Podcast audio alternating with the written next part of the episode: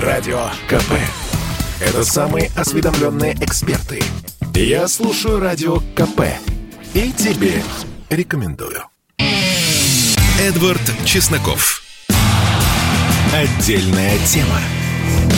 И здравствуйте, люди! Ровно сутки назад произошло то, что некоторые СМИ со свойственным им моральным релятивизмом назвали «хлопок». Загадочный хлопок в Воронеже. С тех пор мы услышали поистине взаимоисключающие версии. Например, издание «База» написало, что некий предмет, ну, по их данным, опять же, непроверяемым, фактоиды, эпоха постправды, некий предмет был поставлен на пол недалеко от заднего колеса автобуса и изучают все это следователи. Другая версия, что автобус был кустарным образом переделан из дизельного в газовый, и этот э, загадочный хлопок мог быть газовым. Ну, ладно.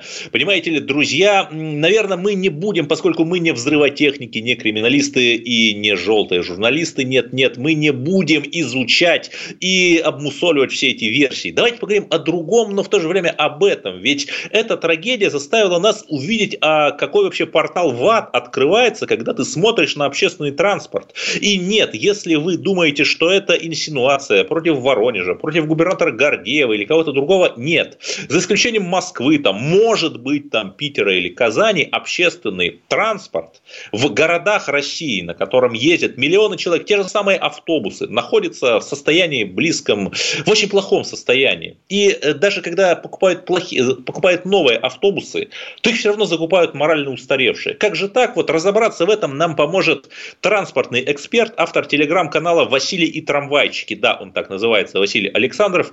Василий, здравствуйте. Ну вот э, были вы в Воронеже, что там не так с автобусами? А, здравствуйте, да, в Воронеже я был. А, самое первое, что видит а, человек, когда приезжает в Воронеж на железнодорожный вокзал, это пазик, модели, которая выпускается с 1989 года. А, э, Сразу перебью, пазик, пазик однотипный. Году.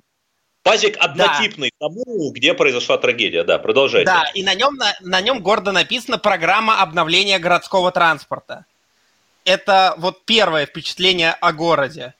А, да, э, с тех пор, как я был в Воронеже, немножечко улучшилось. Они закупили целых 100 автобусов больших без кондиционера, правда, на 4 маршрута, но что такое 4 маршрута в миллионном городе? Сами понимаете, это есть, Вот а, что важно, простите сразу, простите сразу, я вас перебью, ведь часто такие же автобусы, они закупаются на федеральные деньги, то есть добрые федералы и готовы вроде как помочь обновить автопарк, но заказывают устаревшие автобусы. И у нас радиослушатели, наверное, не понимают, я скажу, высокопольный автобус наподобие пазика, это тот автобус, в который не сможет заехать инвалид, в который не не сможет женщина с коляской заехать, в которой даже вы, если у вас будет больная нога, вы с огромным трудом сможете зайти. И может там как угодно ругать э, Ликсутова, Собянина, там есть люди, которых их ругают, но в Москве 100% автопарка, автобусных маршрутов низкопольные. И новые трамваи тоже низкопольные закупаются, да. Но продолжим про Воронеж.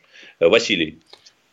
А, да, также, что еще могу сказать про Воронеж, а в Воронеже абсолютно невозможно пользоваться этим самым общественным транспортом, потому что по городу ходят миллиарды маршрутов, каждый с интервалами 15, 20, 30 минут, и э, и у них, естественно, не может быть большой подвижной состав, даже если его э, закупят. Один частник в Воронеже году в 18 закупал гармошки, две гармошки, они проработали меньше года, потому что невыгодно, когда у тебя дублируются маршруты, когда маршрутная сеть состоит из, из любой точки города в любую точку города, а, пускать большие автобусы. И там же ведь э, трамвай разрушили. Причем, еще раз, это не какой-то наброс на Воронеж. Э, те же, тот же самый маршруточный ад вы увидите и, там, не знаю, и в Волгограде, и в любом другом, ну почти в любом другом городе-миллионнике. И там же ну, что там с Воронеж выделяется. Да. Воронеж крупнейший город Европы без городского электрич... городской электрической железной дороги, без трамвая. Крупнейший город Европы. Если бы Воронеж в этом году закрыл троллейбус, то стал бы крупнейшим городом Европы вообще без электротранспорта. То есть Воронеж да, все-таки выделяется, этом, но он э, характерный да. пример.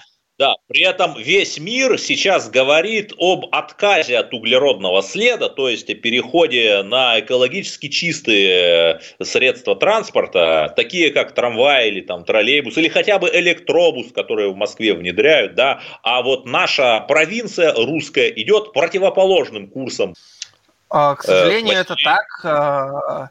Причем конкретно с троллейбусом в Воронеже сейчас очень интересная ситуация. Власти Э, его бы закрыли, если бы э, федералы не выделяли деньги на троллейбусы. То есть, а, по-видимому, единственный шанс спасения троллейбусных систем и трамвайных в городах России – это если будет отдельная федеральная программа по поддержке городского электрического транспорта. Не, в, не вдобавок к автобусам, а именно прицельная по электротранспорту. Потому что сейчас а, городу проще получить новые федеральные, по федеральной программе безопасной качественной автомобильной дороги автобусы, чем новые троллейбусы или трамваи.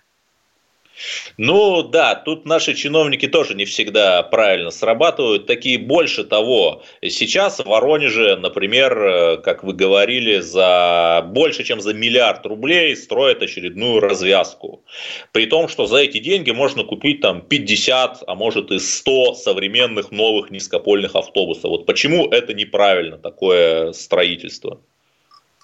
А, такое строительство неправильно, потому что, во-первых, эта развязка, даже если она будет в самом центре города, она все-таки не в самом центре города, а, слава богу, она повлияет, дай бог, на 10, ну 15% населения города. Если закупить 50 новых э, низкопольных автобусов или троллейбусов, или э, на эти деньги можно спроектировать и построить несколько линий трамвая, это даст гораздо больше эффект. А сейчас, получается, значительная часть бюджета города будет закопана в одну развязку, в результате чего пробка просто переедет на соседний перекресток, лучше не станет, а, зато э, строители э, попилят кучу денег, потому что строить развязки это э, для строителей просто и дешево типовой проект на самом деле. Да, но при этом чиновники не только в Воронеже, еще раз я повторю свою главную мысль, это ни в коей мере не наезд на Воронеж. Мы говорим обо всей ситуации, просто вот эта трагедия в воронежском автобусе, где погибли два человека, она просто привлекла внимание к ужасающему, удручающему состоянию у нас э, городского муниципального транспорта в городах России. Смотрите, ведь э, чиновники говорят, что трамвай занимает две полосы, обычно в центре города на таких важных улицах, и, соответственно, из-за этого создаются пробки. Они говорят, если мы уберем трамвай, то у нас будет еще плюс две полосы, было там две полосы в каждом направлении, стало три в каждом направлении, и так мы победим пробки. Вот э, это правильный подход? Это, конечно же, неправильный подход, потому что даже если у нас плохой э, не, не ужасный, просто плохой региональный трамвай, э, то он возит гораздо больше, чем стоящая полоса. Потому что если мы убираем трамвай, просто у нас пробка будет не на 3, а на 4 полосы. У нас э, в России, даже в Москве, э, э, количество желающих ездить на автомобиле гораздо больше, чем тех, кто реально на нем ездит. При этом инфраструктура городская уже не справляется с существующим количеством автомобилистов. Если мы добавим еще одну полосу, она тут же встанет. Наоборот, угу. если мы заберем полосу у автомобилистов и пустим там даже пусть те же пазики по выделенке, как сделали, например, в Белгороде, а, то время корреспонденции из района, если, а, если а, нам все равно, на каком виде транспорта мы перемещаемся, оно сокращается. То есть в Белгороде сделали выделенку, и автомобилистов о ужас оставили всего одну полосу. При этом проб существенных не появилось, потому что дальше находится мост, который лимитирует. А, но при этом скорость корреспонденции на общественном транспорте стала стабильной и э, выросла на, по-моему, там чуть, на, на 10 минут или на что-то существенное. Ну, Белгород довольно компактный город. Вот. Ну, то есть я правильно позитивный. понимаю, да, я правильно понимаю, что когда мы строим вот все эти монструозные развязки, убиваем трамвай и так далее, мы по сути наступаем на те же грабли, на которые США и Европа наступили еще в 50-е, 60-е годы. Именно так. А вот расскажите подробнее, просто у нас далеко не все транспортные эксперты. А, в США в середине прошлого века, а, ну особенно в США, а, ну, было активное автомобилепользование. Все э, была такая американская мечта. Это загородный дом, личная машина, в которой ты ездишь в офис в, в Сити. А, в результате все американские города покрыты сетью хайвеев, при этом эти хайвеи стоят. В, центре городов а, вне Сити особенно, а, вся территория занята парковками, потому что машина занимает очень много места. Ага. По сути, а, в американских городах, которые прям вот полностью а, сделаны для автомобиля, больше 50% площади города занято парковками или дорогами, остальная часть только здания. И примерно э, с конца прошлого века, э, даже раньше уже начали понимать, что отдавать столько территории под такой неэффективный транспорт, как автомобильный, это дорого и невыгодно для города самого. И, в том, и именно это основная, да. на самом деле, причина, Василий... почему Э, отказываются от автомобильного Василий транспорта. Александров, транспортный эксперт, автор телеграм-канала «Василий и трамвайчики» с нами сейчас был. И рассказал он о том, что парадокс. Строительство новых дорог ведет к увеличению автомобилепользования, то есть к новым пробкам. И возникает такой порочный круг, а нужно развивать общественный транспорт. Лучше всего электрифицированный трамвай, городскую электричку, троллейбус, электробус. И давайте продолжим через пару минут и поговорим о том, зачем Меркель Меркель приедет в Москву 20 августа. Оставайтесь на волнах радио «Комсомольская правда». Радио КП. КП. Это лучшие ведущие. Я слушаю Радио КП и тебе рекомендую. Эдвард Чесноков. Отдельная тема.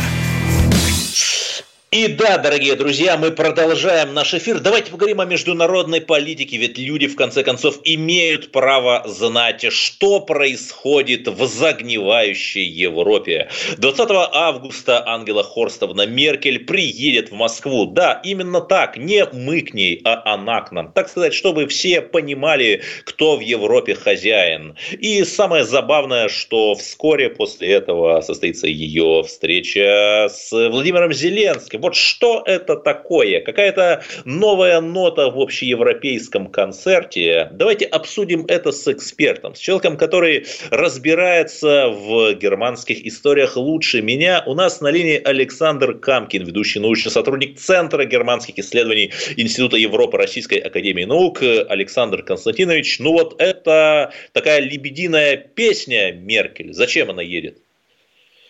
Да, вечер добрый. Действительно, это ее фактически последний визит в должности канцлера. Внешнеполитический последний, можно сказать, внешнеполитический жест. А, конечно, на прошлой неделе, когда прошла информация, что она едет вот на этот шабаш э, в виде крымской платформы, как его назвал наш министр иностранных дел э, в Москве, это явно, конечно, было оценено как крайне антироссийский шаг, такой демарш. Э, что послужило толчком для госпожи Меркель немножко сменить вехи и выбрать Москву в качестве отправной точки для своего такого прощального восточноевропейского турне, э, однозначно сказать сложно, но получилась такая, знаете, петля Меркель, по аналогии с петлей Примакова. Э, вот. Это одновременно наверняка и реверанс в сторону Москвы, чтобы не обрывать германо-российские отношения своим вот таким пред, своим последним внешнеполитическим визитом. Ну и, наверное, в том числе и намек, намек господину Зеленскому, что все-таки оголтелая такая русофобская позиция Киева не всегда и не во всем э, может быть э, вытерплена э, Берлином, потому что от Украины в ее нынешнем виде и от порой совершенно крышесносительных заявлений украинских политиков, конечно, в Берлине уже просто устали. Да, но что интересно, это, вы правильно сказали, последний такой вояж Меркель. Она больше, по сути, не связана какой-то необходимостью там, переизбираться на следующий срок. По сути, вот уникальная ситуация, когда политик может делать, что думает, и уже действительно там работать не на второй или третий или четвертый, как в ее случае, срок, а на историю. Есть ли все-таки варианты, и да, мы надеемся на какую-то надежду, что будут подвижки по Северному потоку, по Минским соглашениям, соглашениям, по прекращению войны на Украине, ведь не зря же в Киев она потом едет. Э, само мероприятие, сам формат ее киевского визита, он, к сожалению, не направлен на поиск какого-то компромисса и на поиск мирного урегулирования кризиса на востоке Украины. Поэтому здесь мне думается, что в целом, особенно в контексте грядущих выборов в Бундестаг Германии, ситуация в лучшем случае останется примерно в таком виде, в каком она есть, ну, при условии сохранения у власти партии Меркель ХДС и формирования новой коалиции. Поэтому здесь можно говорить о том, что Возможно, Меркель и в Москве будет как раз обсуждать и э, транзит власти, грядущий после выборов, и, э, конечно, будут подниматься темы и энергетики, и той же Украины, и, и безопасности, потому что мы видим, до какого градуса эскалации порой э, доходит, э, э нынеш, доходит нынешняя ситуация. Но в любом случае, с одной стороны, да, можно воспринимать визит Меркель как такой прощальный визит, но с другой стороны, на мой взгляд, нельзя исключать, что Меркель полностью из политики не уйдет. Э, в принципе, я бы не исключал, что она перейдет на общеевропейский уровень, либо, возможно, спустя некоторое время ее кандидатура может быть выдвинута на пост федерального президента. Да, пускай чисто номинальной фигуры германской, но тем не менее это тоже довольно знаковая Э, ну, президента, президента там называют экспертом по награждению студенческой Бундеслиги похвальными грамотами, потому что ничем больше он тут не занимается. Да, это спорно. Но давайте следующий вопрос. Скажите, а все-таки у нас вот многие мои коллеги из такого патриотического лагеря говорят, ну, зря все-таки Россия так возится с Германией, надеется непонятно на что. Может быть, вдарить там санкциями, по ним, да, а не вот надеяться на какое-то партнерство, потому что, в общем, не видим мы какого-то ответного партнерства, да? А, вы знаете, санкции это все, все равно э, выстрел себе в ногу, как ни крути. Да, можно теоретически, скажем так, изгнать из России Siemens, изгнать из России Volkswagen, э, Wintershall, другие, заморозить там, например, поставки газа в Европу, чтобы они хай замерзнут, что называется. Но в результате это не будет на пользу ни России, ни, э, скажем так, отношениям наш, э, нашим Э, с европейскими государствами. Здесь нужно, скажем так, поддерживать пророссийские движения, пророссийские силы в той же Германии, в Европе. Здесь нужно выстраивать, скажем так, альтернативу действиям, что, собственно говоря, э, Альтернатива для Германии. Да, как вариант альтернативы для Германии. Российский, э, Восточный комитет германской экономики, где представлен в том числе наш друг господин Герхард Шредер. Соответственно, Э, Меркель, по сути дела, находится так в последние годы, начиная, считай, с 2014 года, между нескольких огней, даже не между двух. С одной стороны, давят американские кураторы. С другой стороны, э, выпьет немецкий бизнес, э, протестующий против вот этой необдуманной санкционной политики. Соответственно, опять же, народная дипломатия. Поэтому здесь, на мой взгляд, конечно, вестись вот на эти санкционные провокации, на мой взгляд, совершенно было бы контрпродуктивно. Россия, наоборот, должна быть центром притяжения всех здоровых адекватно мыслящих э, сил в Европе, политических сил, э, бизнеса, э, представителей там, народных общественных движений. Поэтому и как раз э, вот та э, дичь, которую порой несут наши некоторые европейские э, партнеры по политическому диалогу, она должна как раз э, крыться не ответами какими-то э, э, громкими заявлениями, а конкретной работой по продвижению а, и доведению до европейского политического класса необходимости и выгоды, главное, адекватного, здорового, основанного на взаимном уважении и взаимной выгоде диалога. Ох, но ведь мы это же самое и делаем. Работаем с немецкой оппозицией. Например, после того, как мы в «Комсомольской правде» написали примерно 100-500 статей о том, что есть такая замечательная партия «Альтернатива для Германии», за которую, кстати, поголовно голосуют русские немцы.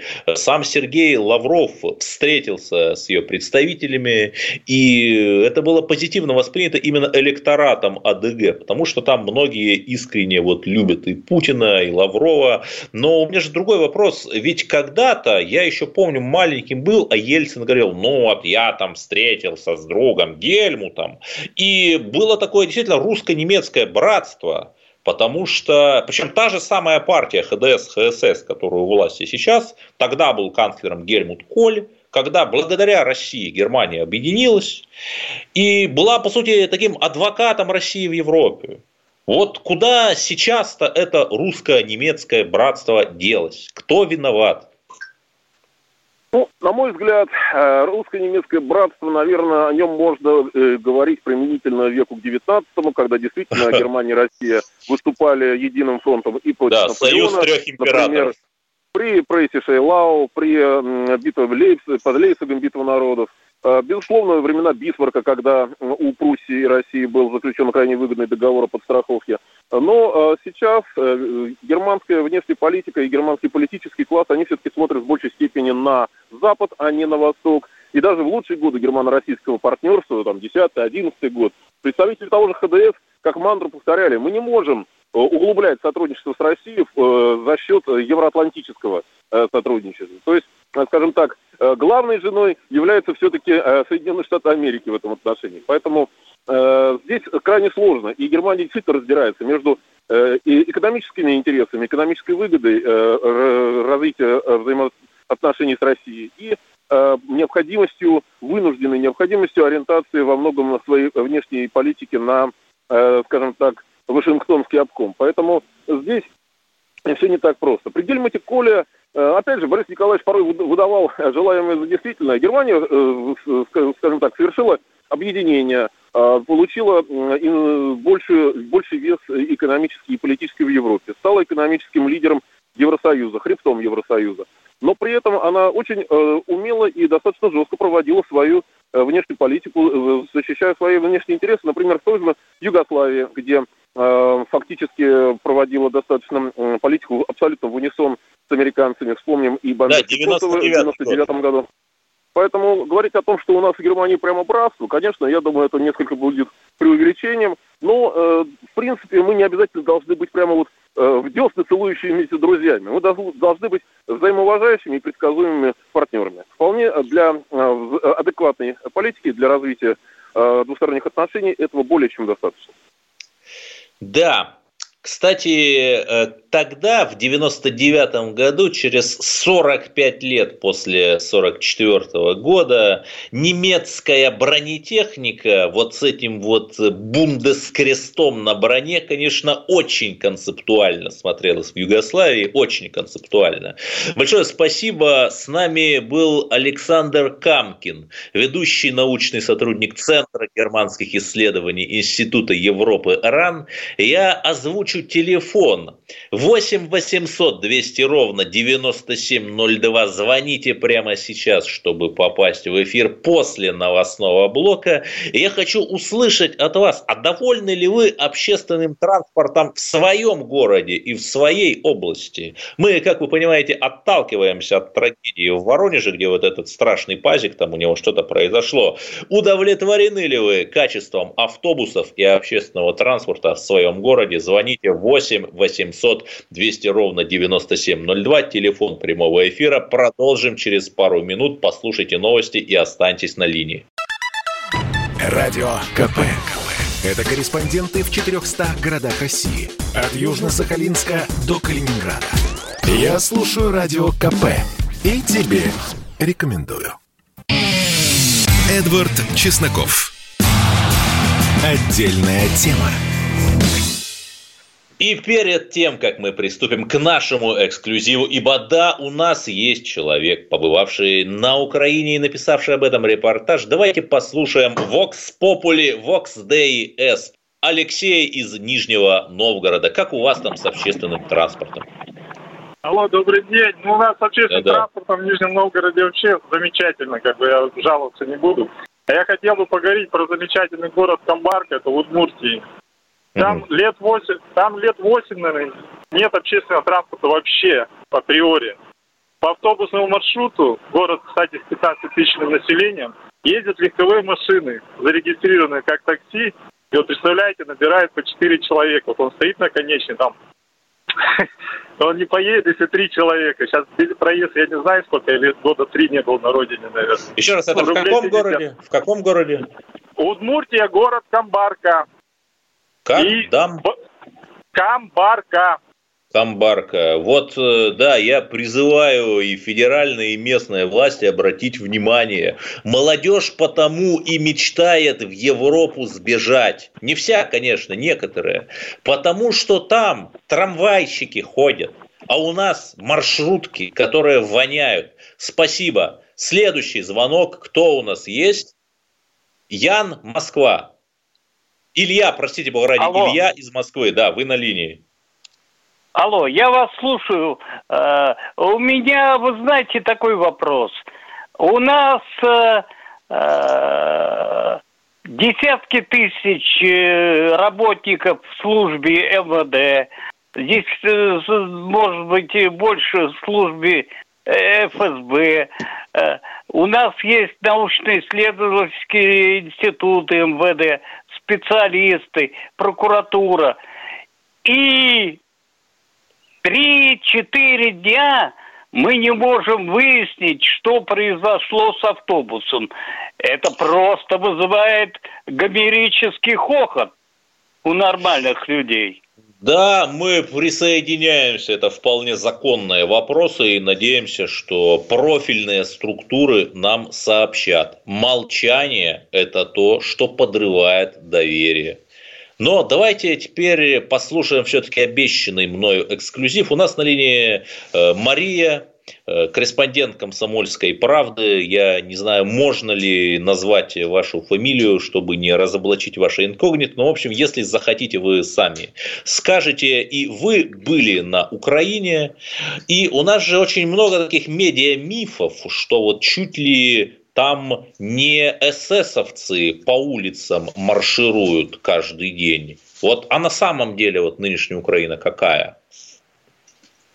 Приветствую тебя, Эдвард. Э, я, прости, приду все-таки на ты, мы с тобой хорошо знакомы. Ну, да. А, да нет, давай будем представлять меня как есть. Я Мария Берг, я корреспондент отдела международной политики комсомольской правды. А, как бы зачем смущаться? Я думаю, что кому надо в Украине и так все прекрасно знают, mm-hmm. кто я и зачем я, зачем я, бывает, приезжаю. Я могу сказать, да, действительно, наверное, я сейчас озвучу самое непопулярное мнение, а, но действительно э, за последние, пожалуй, года два у нас эм, действительно очень сильно поменялось э, в сознании наших обывателей, что в России, что в Украине, э, представление о наших странах, э, друг о дружке. Э, действительно, mm. я вот сейчас даже среди своих близких знакомых, друзей, да даже близких родственников, все, кто хотя бы хоть как-то читает там новости, либо смотрит телевидение, действительно складывается впечатление, что э, наши дружественные, в принципе, я, я по-прежнему убеждена именно в этом, э, в соседней стране действительно лютует, э, просто какие-то псоглавцы там ходят, э, людей за русский язык расстреливают прямо у стенки, прямо как э, при Гитлере за безбилетный проезд. Я не знаю, там сразу на груди, там, я не знаю, заставляют... Да, да, да, это миф, миф понятен, а реальность это все, это действительно безумие, это действительно, на самом деле этого нету, потому что э, у меня действительно произошел определенный разрыв шаблона, когда я приехала в Киев, и я увидела о том, что все говорят по-русски, и, на мой взгляд, за последние два года количество людей, которые говорят по-русски, там даже увеличилось. Никто мне не делал никогда никаких замечаний за то, что я не размовляю державно мова, поэтому я могу сказать, что действительно, дорогие россияне, ситуация на Украине совершенно не та, которую как бы вы видите или можете себе представлять. То есть, если вы можете ее увидеть реально, только когда вы там окажетесь. И я думаю, что вы будете приятно удивлены тем, что нету там страшной русофобии, которая, о которой говорится действительно в самой стране как бы украинцы по-прежнему существует определенные негативные отношения к России после событий 2014 года, но э, уже пришло некоторое, наверное, тоскливое принятие ситуации, но при этом как бы э, люди при власти, ну, как бы по-прежнему не опускают руки, что мы сами видим по заявлениям э, того же Владимира Зеленского и его администрации, его офиса.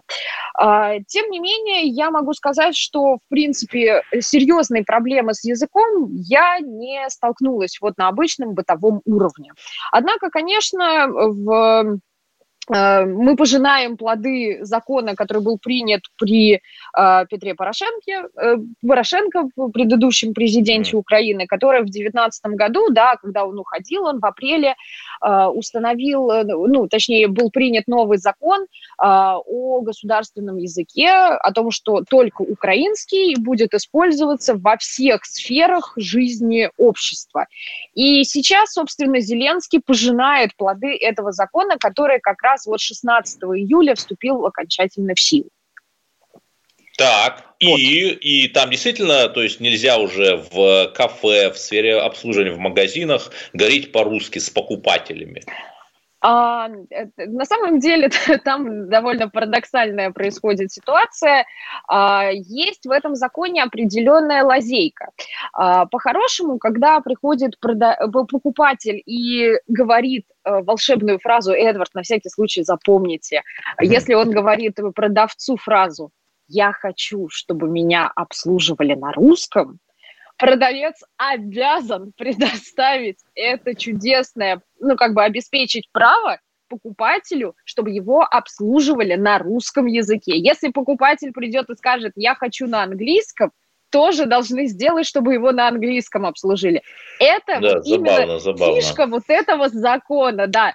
Была у меня парадоксальная действительно ситуация, когда я пришла в один из магазинов, и так вышло, что я разговариваю с продавцом, она отвечает мне державно мова на украинском языке, все вопросы. Но как только ее коллега очень жестко напортачил, они начали выяснять отношения на чистом русском языке. Но да, это любовь, настолько да. колоритно и настолько прекрасно, что это прям вот, вы знаете, вызывает определенную улыбку и такой легкий смешок но ни в коем случае не какой-то там оскорбляющий или там какую-то там сарказм или чтобы их подколоть. Нет, ни в коем случае. Закон есть закон, закон нужно исполнять, как бы мы же все за верховенство закона выступаем.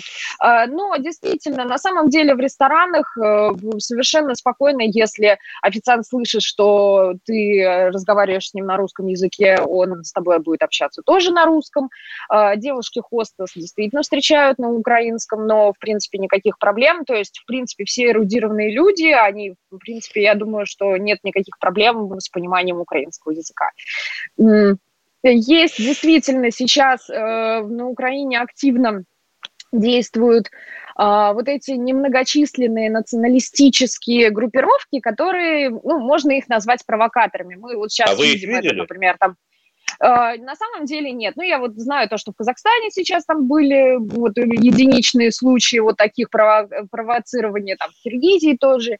Нет, а, ну, там не единичные ну, случаи, там десятки, там десятки видеороликов, их никак нельзя назвать ну, единичными. На самом да, ну, деле, ну, ну, все равно это как бы десятки, это же не повсеместно, это же не поддерживает ну, не большая знаю, масса населения нет, нет, этого. Не знаю, естественно, не поддерживает, да, дело в том, что это поддерживает государство, потому что вот это другой вопрос. Который, да, этот активист, который все это организовал, там Ахмат или Ахмед, там как его звали, он э, по приглашению местного Министерства культуры в Казахстане там участвовал угу. в конференциях, то есть все прекрасно все понимают. Ну, давайте все-таки на Украину Конечно. вернемся. Да, возвращаемся да. Да, да. к нашим да, братьям-славянам. Одним словом, могу сказать так, что там действительно сейчас в Украине действуют такие, э, по-прежнему, ну, они очень малочисленные, но они суперактивные э, такие группировки, которые, например, нападают не они подходят к небольшим ларечкам, там, киоскам и начинают проверять, там, разговаривают, когда ты там покупаешь, предположим, бутылку воды или там пачку чего-нибудь там другого, а, будет ли с тобой продавец говорить на украинском языке. На самом деле выбираются абсолютно слабые люди, которые, ну, грубо говоря, не могут за себя ну, там, заступиться, и которые потом как раз будут извиняться, каяться и так далее.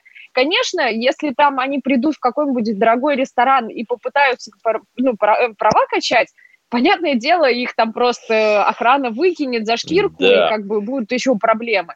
Да. Но это действительно как бы есть такие единичные случаи. Я лично с этим не встречалась, ну, и как бы сказать, что... Хорошо. Мария Берг, недавно вернувшая сейчас с Украины, корреспондент «Комсомольской правды», была с нами и оставайтесь на линии, потому что в следующем блоке мы поговорим о новом потопе на юге России, в Керчи, Новороссийске и Анапе. Радио «Комсомольская правда» с вами и навсегда оставайтесь на линии.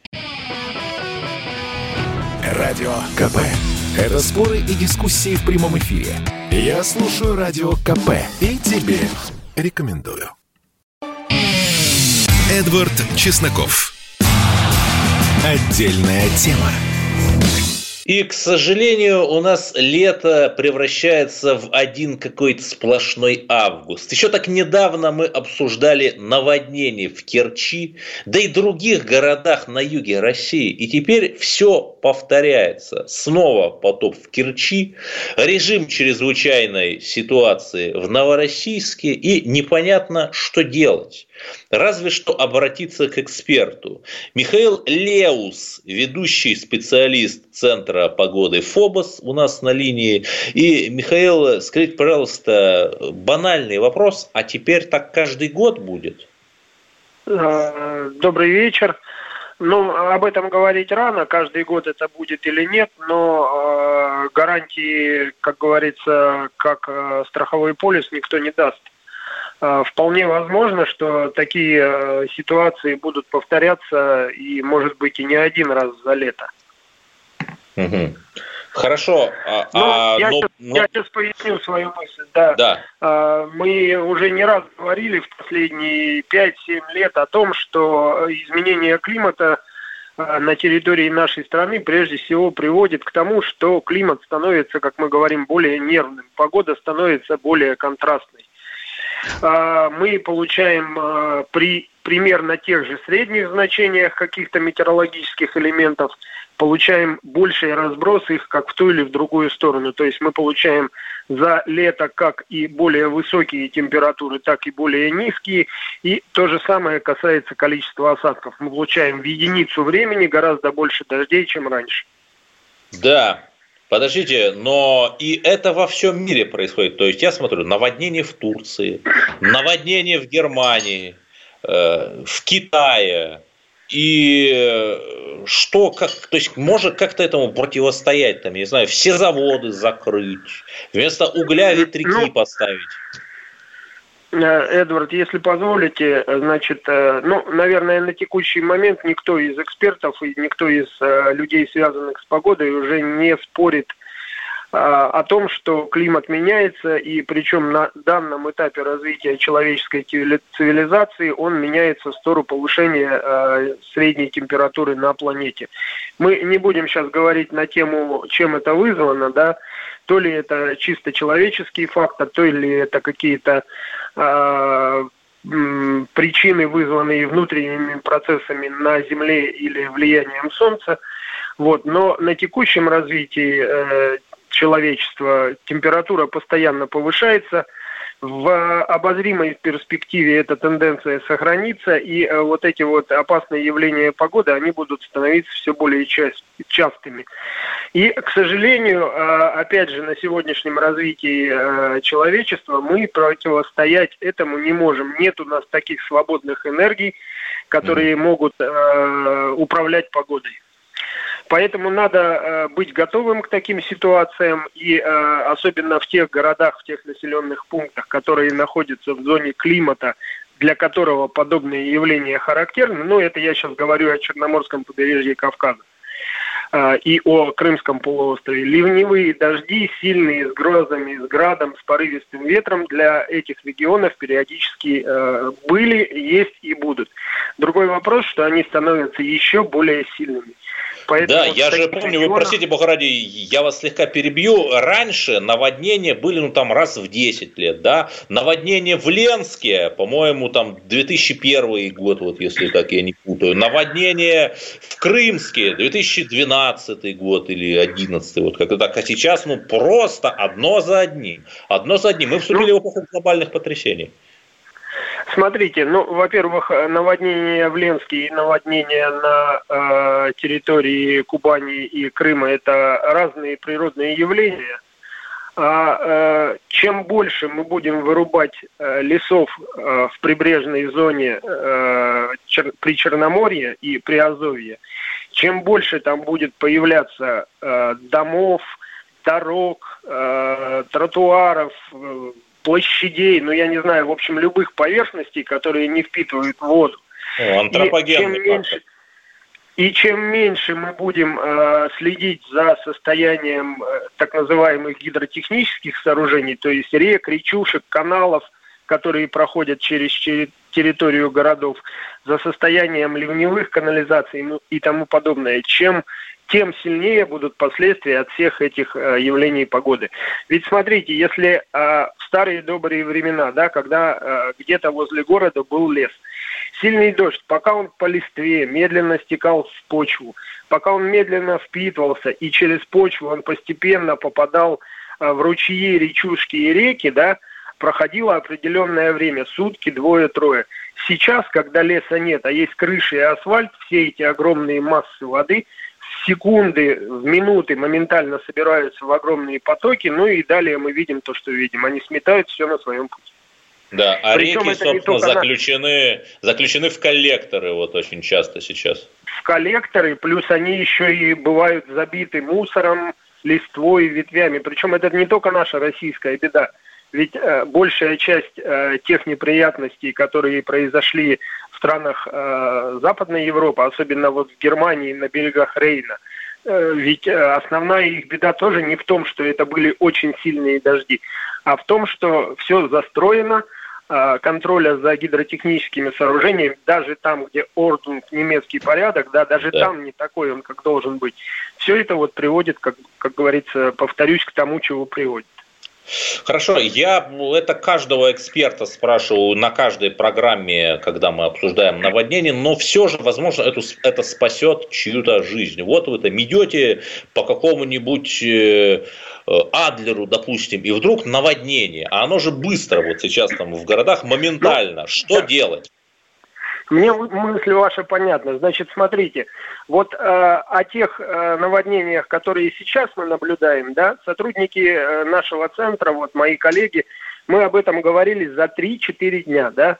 А, после этого уже и местные власти трубили во все трубы, людей предупреждали о том, что надо быть готовым к эвакуации, э, в общем, что грядет то, что серьезное ухудшение погоды, тем более люди, которые живут и отдыхают там, даже за это лето дважды уже подобное пережили.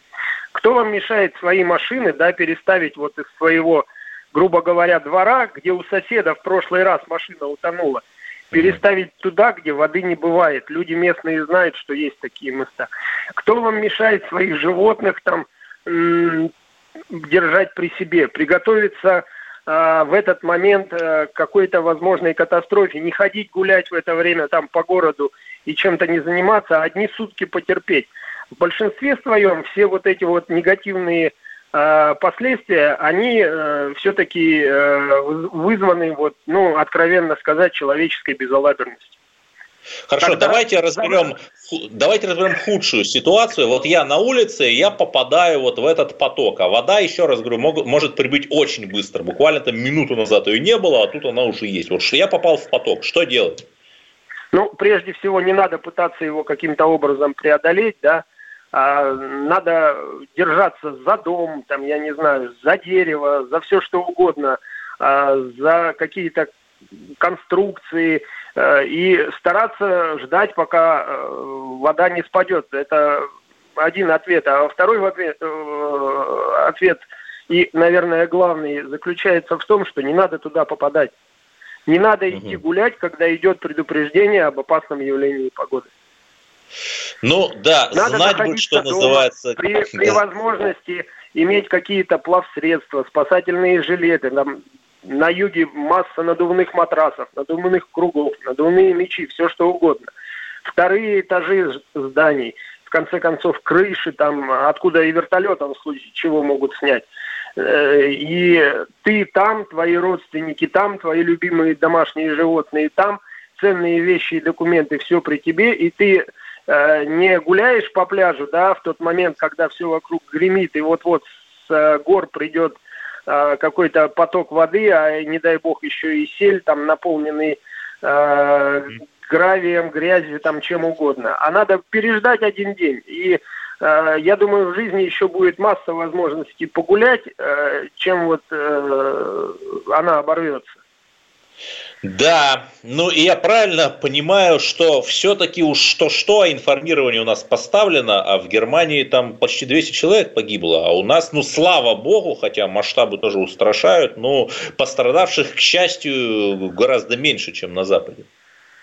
Ну, я не готов сейчас говорить о том, каким образом проводилось там или здесь а, информирование, но а, коль у нас а, последствия гораздо меньше и гораздо более приятные, или если можно так говорить об этой ситуации, чем в странах Западной Европы, значит, все-таки мы лучше боремся с подобными ситуациями, лучше их переживаем. Ну да, хоть чему-то Западу можно поучиться. У России большое спасибо, всегда приятно послушать у эксперта. Михаил Леус, ведущий специалист Центра погоды ФОБОС, объяснял нам ситуацию с наводнениями. И да, дорогие друзья, наш эфир подошел к концу, подошла к концу и неделя, но все равно мы верим в Россию, мы любим Россию, мы понимаем, что другой родины у нас нет. И самое главное, мы верим, что однажды и Донбасс станет частью России, и все это прекратится. Вот э, сегодня не только День независимости Центральноафриканской Республики, но и день моего рождения внимание. Спасибо за то, что вы слушаете нашу программу. Спасибо за то, что вы звоните и комментируете. Благодаря вам я прожил еще один прекрасный год своей жизни, и я вас очень люблю. Слушайте радио «Комсомольская правда». Эдвард Чесноков. Отдельная тема.